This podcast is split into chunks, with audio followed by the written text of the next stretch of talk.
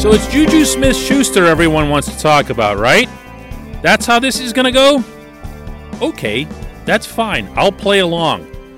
But believe you me, the Juju subject that I'm going to bring up here this morning is the last one he'd want anyone to talk about. Good morning to you. Good Wednesday morning. I'm Dan Kovacevic of DK Pittsburgh Sports, and this, the newly reborn DK Sports Radio podcasting network. Steelers are back at practice today at 12:15 p.m. on the south side. It's expected to be a 2-hour session after which Juju will or is supposed to have a session with those of us in the media. Amazingly, that session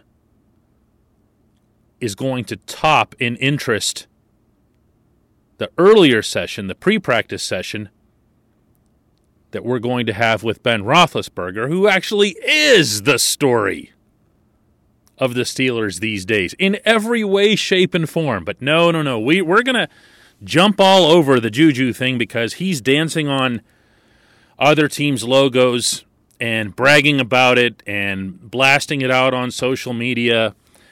And then, of course, the other night, in Cincinnati, Vonn Bell from the Bengals cleans his clock, no doubt to the delight of an awful lot of people around the football world, maybe even an awful lot of people within Steelers Nation itself who are getting sick of his act. I'm here for none of that. To me, that stuff is so self evident that expressing an opinion on it is is silly, it's redundant saying that it's ridiculous for a professional to behave that way, I don't think that even qualifies as like a thing. You know, like that. Wow, look, what did he say? Ooh, he said that's a bad thing. Ooh. It couldn't be more obvious, couldn't be more embarrassing. But when he does that stuff and when he does his other social media stunts and he has everything videotaped and scripted and all that other stuff.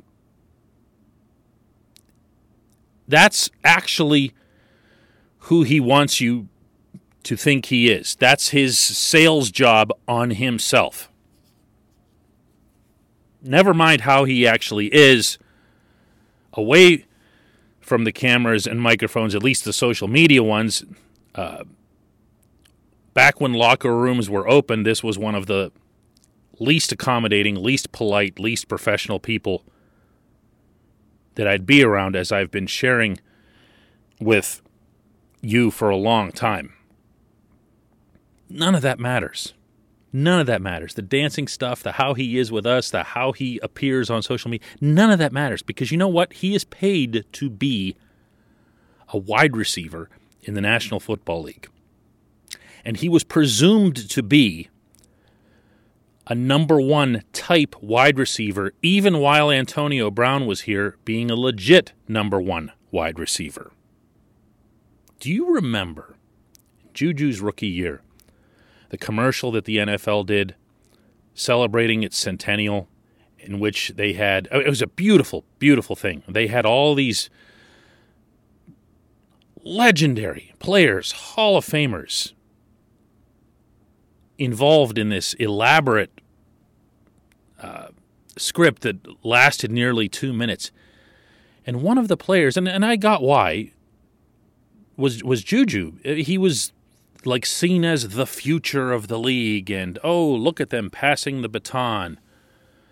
Uh, Juju and Franco and Terry Bradshaw, and like, here's what's happened since then. Here's what's happened since then, and it is not pretty. This segment of Daily Shot is brought to you by Warrior Alpaca Socks. What makes these socks different is the alpaca fiber used in their construction. It's stronger, softer, far less irritating to the skin, more breathable, and warmer than wool. Warrior Alpaca Socks are also hypoallergenic with a wide variety of styles and colors from outdoor work socks to cozy bed socks to lightweight diabetic compression socks. They all look and feel great. Treat yourself or a loved one to a little bit of comfort this season with a pair from warrioralpacasocks.com. I'm going to give you the spelling of that in case you're wondering. It's Warrior Alpaca is A L P A C A socks.com. Use the code DK to receive 15% off your first order. One more time, warrioralpacasocks.com and use the code DK. It's just for our podcast listeners. Good deal. Here's Juju's numbers. This is the part he doesn't tweet out to the world, and you knew that's what I was going to do here. This season, he has 82 catches. That's tied for 12th in the NFL. Not bad. Not bad. He has seven touchdowns, tied for 15th in the NFL. Again, this is among wide receivers. Not bad. He also has 670 receiving yards. That's tied for 44th. That is bad. His average catch is 8.2 yards. That's 124th, which is awful. Now, before you jump in and say, "Oh, they're not throwing downfield and, you know, bend this and bend that and whatever else here." The fact of the matter is, on this current roster, Juju Smith Schuster is the third best receiver. Diontae Johnson has been the most productive. Chase Claypool has been the most dynamic. James Washington, I would argue, is the most reliable, but I'm going to purposely leave him out of this because the Steelers mostly left him out of this until about the last three or four weeks. So I'll have Juju as the number three wide receiver after Antonio Brown left. This past Monday, the game in which he had his clock cleaned, he had three catches for 15 yards and a fumble on that play where Bell lined him up, saw the 19, as Bell said himself, and took him out in large part because he was going to make that a point because of his reaction to the logo dancing. And that fumble that resulted ended up costing the Steelers a Cincinnati touchdown and was part of the 17 to nothing lead that the Bengals built that the Steelers couldn't overcome the Bengals. I feel like I really have to emphasize that. This was the Bengals. Juju has been no better than a mediocre receiver at any stage since AB left. That's not an insult. That's not a reaction to his dancing. That's not a reaction to his social media. That's not a reaction to how he is in the locker room. That is an actual verifiable statistical fact. He's been either mediocre or below mediocre. He has been anything but special. And if you go back to his rookie year, that was at least a reasonable eh, expectation's a bit rough, but a goal, a reasonable goal. When you come into the league at the age that he did, 22 years old, and you have that kind of impact and you make those kinds of big plays that he did, it's fair to have thought this could be a special player. This could be someone who would someday legitimately belong with those other people that we saw in that commercial. Cross my mind. Why wouldn't it? It seemed like every other time he touched the football as a rookie, he exploded. He would get these quick little three, four yard slants, and next thing you knew, it was a 75 yard touchdown. And he had people who looked like they had him lined up, and he would just burst through them. And there was something that that was different about him, that was different physically, that was different in that in terms of that special, to use that word again, feeling that you have about certain athletes, especially when they're young, hasn't materialized into anything. It really hasn't. The other night in Cincinnati, when the Steelers did that neat play where they double stacked their wide receivers at bookends on either side of the field and Ben threw to his left, it was to Claypool, and it was Claypool who turned that into a big gain. Juju was a blocker. Play was never going to go to him. Wonder why. 670 yards is what he has in receiving yards this year, 44th in the NFL. If Ben's throwing short and Juju's catching short and Juju's not getting any yards after the catch, got news for you. That's on Juju. Because the Juju from 2018 was turning those into touchdowns. What happened? What happened? Where did this player go? Where did the ascent go from age 22 and everyone thought, wow, he's still so young? What happened? Where did that explosiveness go? Why does he not look like anything close to the fastest receiver on the field when he's out there? I don't know. I don't have that answer. All I have is a whole bunch of TikToks and social media and and all this other crap. You can argue till you're blue in the face that these things aren't related. There are times when I'll back you on that argument because people connect all kinds of weird things to narratives, especially when they're upset. Because it's not ever sufficient, it seems, to just say that something didn't go right. It always has to be attached to some kind of soap opera element. But in this case, you tell me what else it could be. How did this player regress regress. It's not just that AB is gone and took the double coverage off him because he's not getting double coverage now. Who's double covering this guy? He's not your worry. That line elapsed a long time ago. How's he going to handle all the extra attention? He's not getting any extra attention. Watch the plays, watch the coverages. He's just a guy. And other teams know he's just a guy. If they're worried about anybody, it's Diontae because he gets all the targets. And after that, it's Claypool because he makes all the splash. That's it. That's it. Watch Sunday against the Colts. Watch watch what Indianapolis does. Watch how they handle Juju he'll just get another guy. He'll get a nickel corner or whatever. He, he won't get anything remotely resembling an extra eye on him. And he shouldn't. He's not anything special. He's certainly not worth accommodating or babying, as has happened to him in, in far too big a portion of this fan base. AB was at least worth the headache. You know, AB would go out there and get you 13 catches for 140 yards and a couple touchdowns, and you'd be like, man, he can do whatever he wants all week. That's great. This guy isn't that. This guy isn't that. This football team will be better when he is gone. And he will be gone after this season because he will be a free agent. He isn't worth anything close to this level of headache and he's just not that good a football player.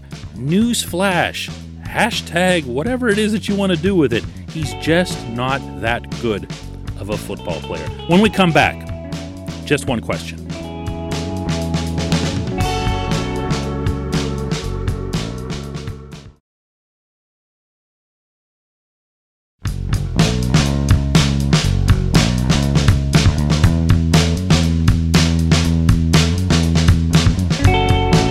Welcome back. It's time for just one question, and that's brought to you by the personal injury law firm of Luxenberg, Garbett, Kelly, and George, or LGKG.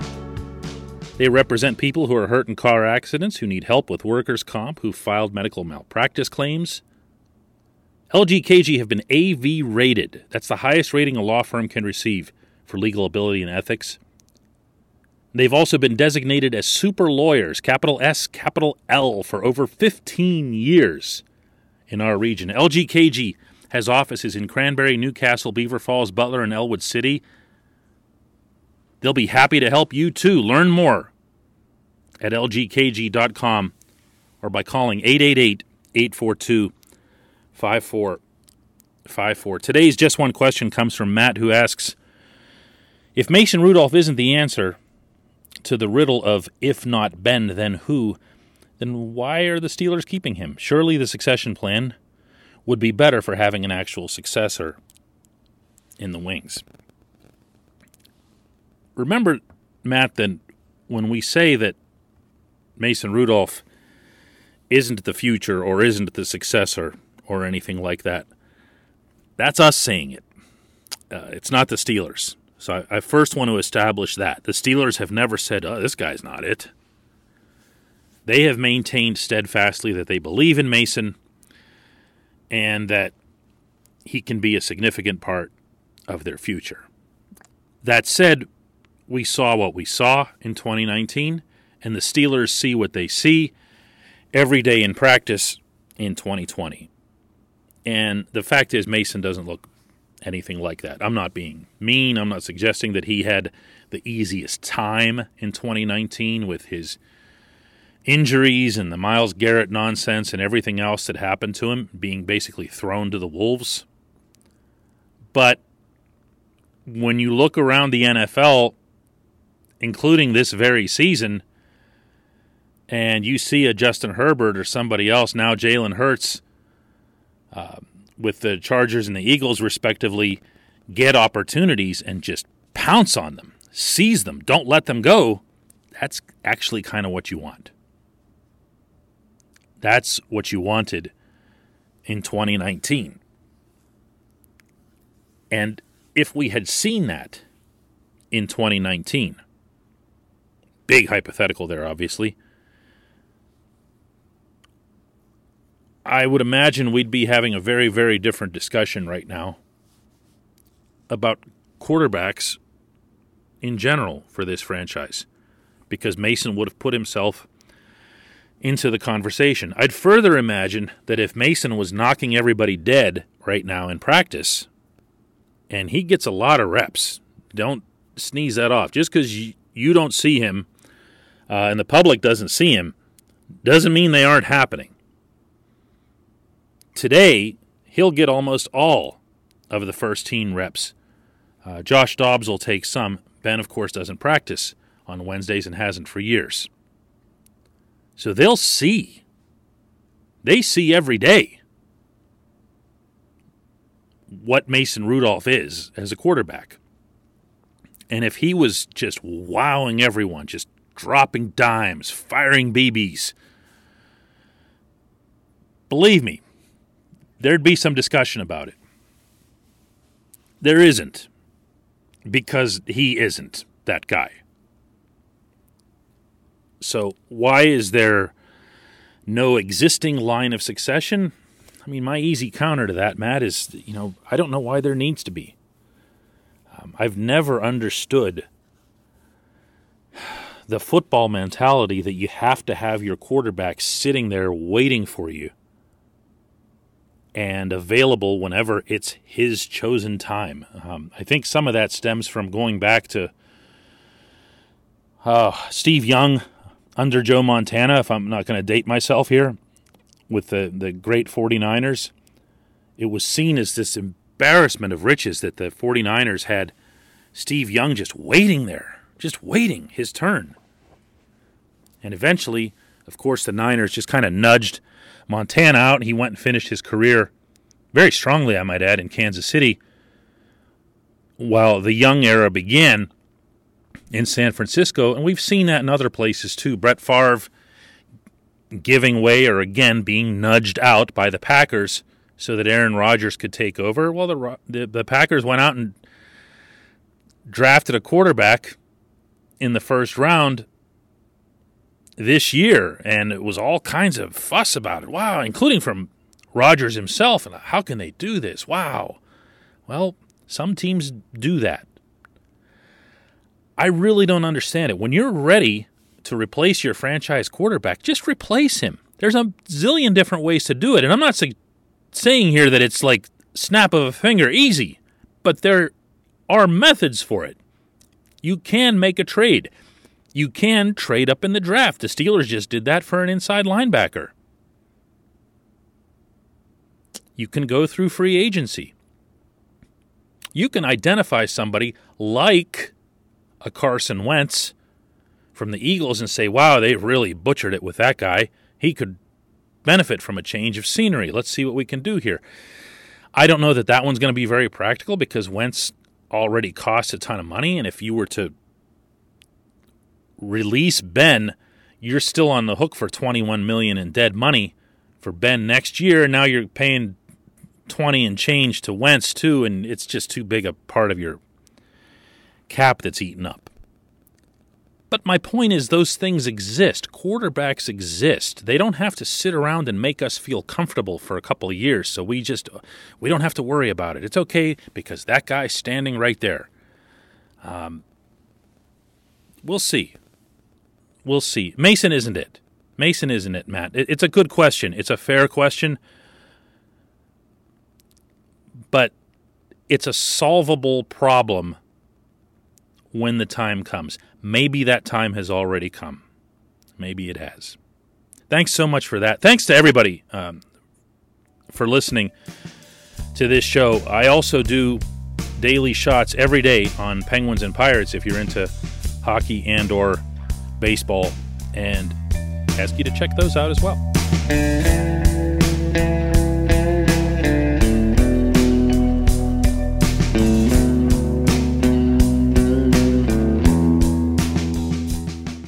Point Park University, in the heart of downtown Pittsburgh, they understand there's no substitute for real world experience and career building connections. Their innovative curriculum engages students with distinctive experiential learning opportunities. Point Park's pioneering co op program empowers qualified students to work in full time, paid positions with their corporate partners while earning college credits. Visit pointpark.edu/slash works to learn more. Career ready. That's the point. Point Park University.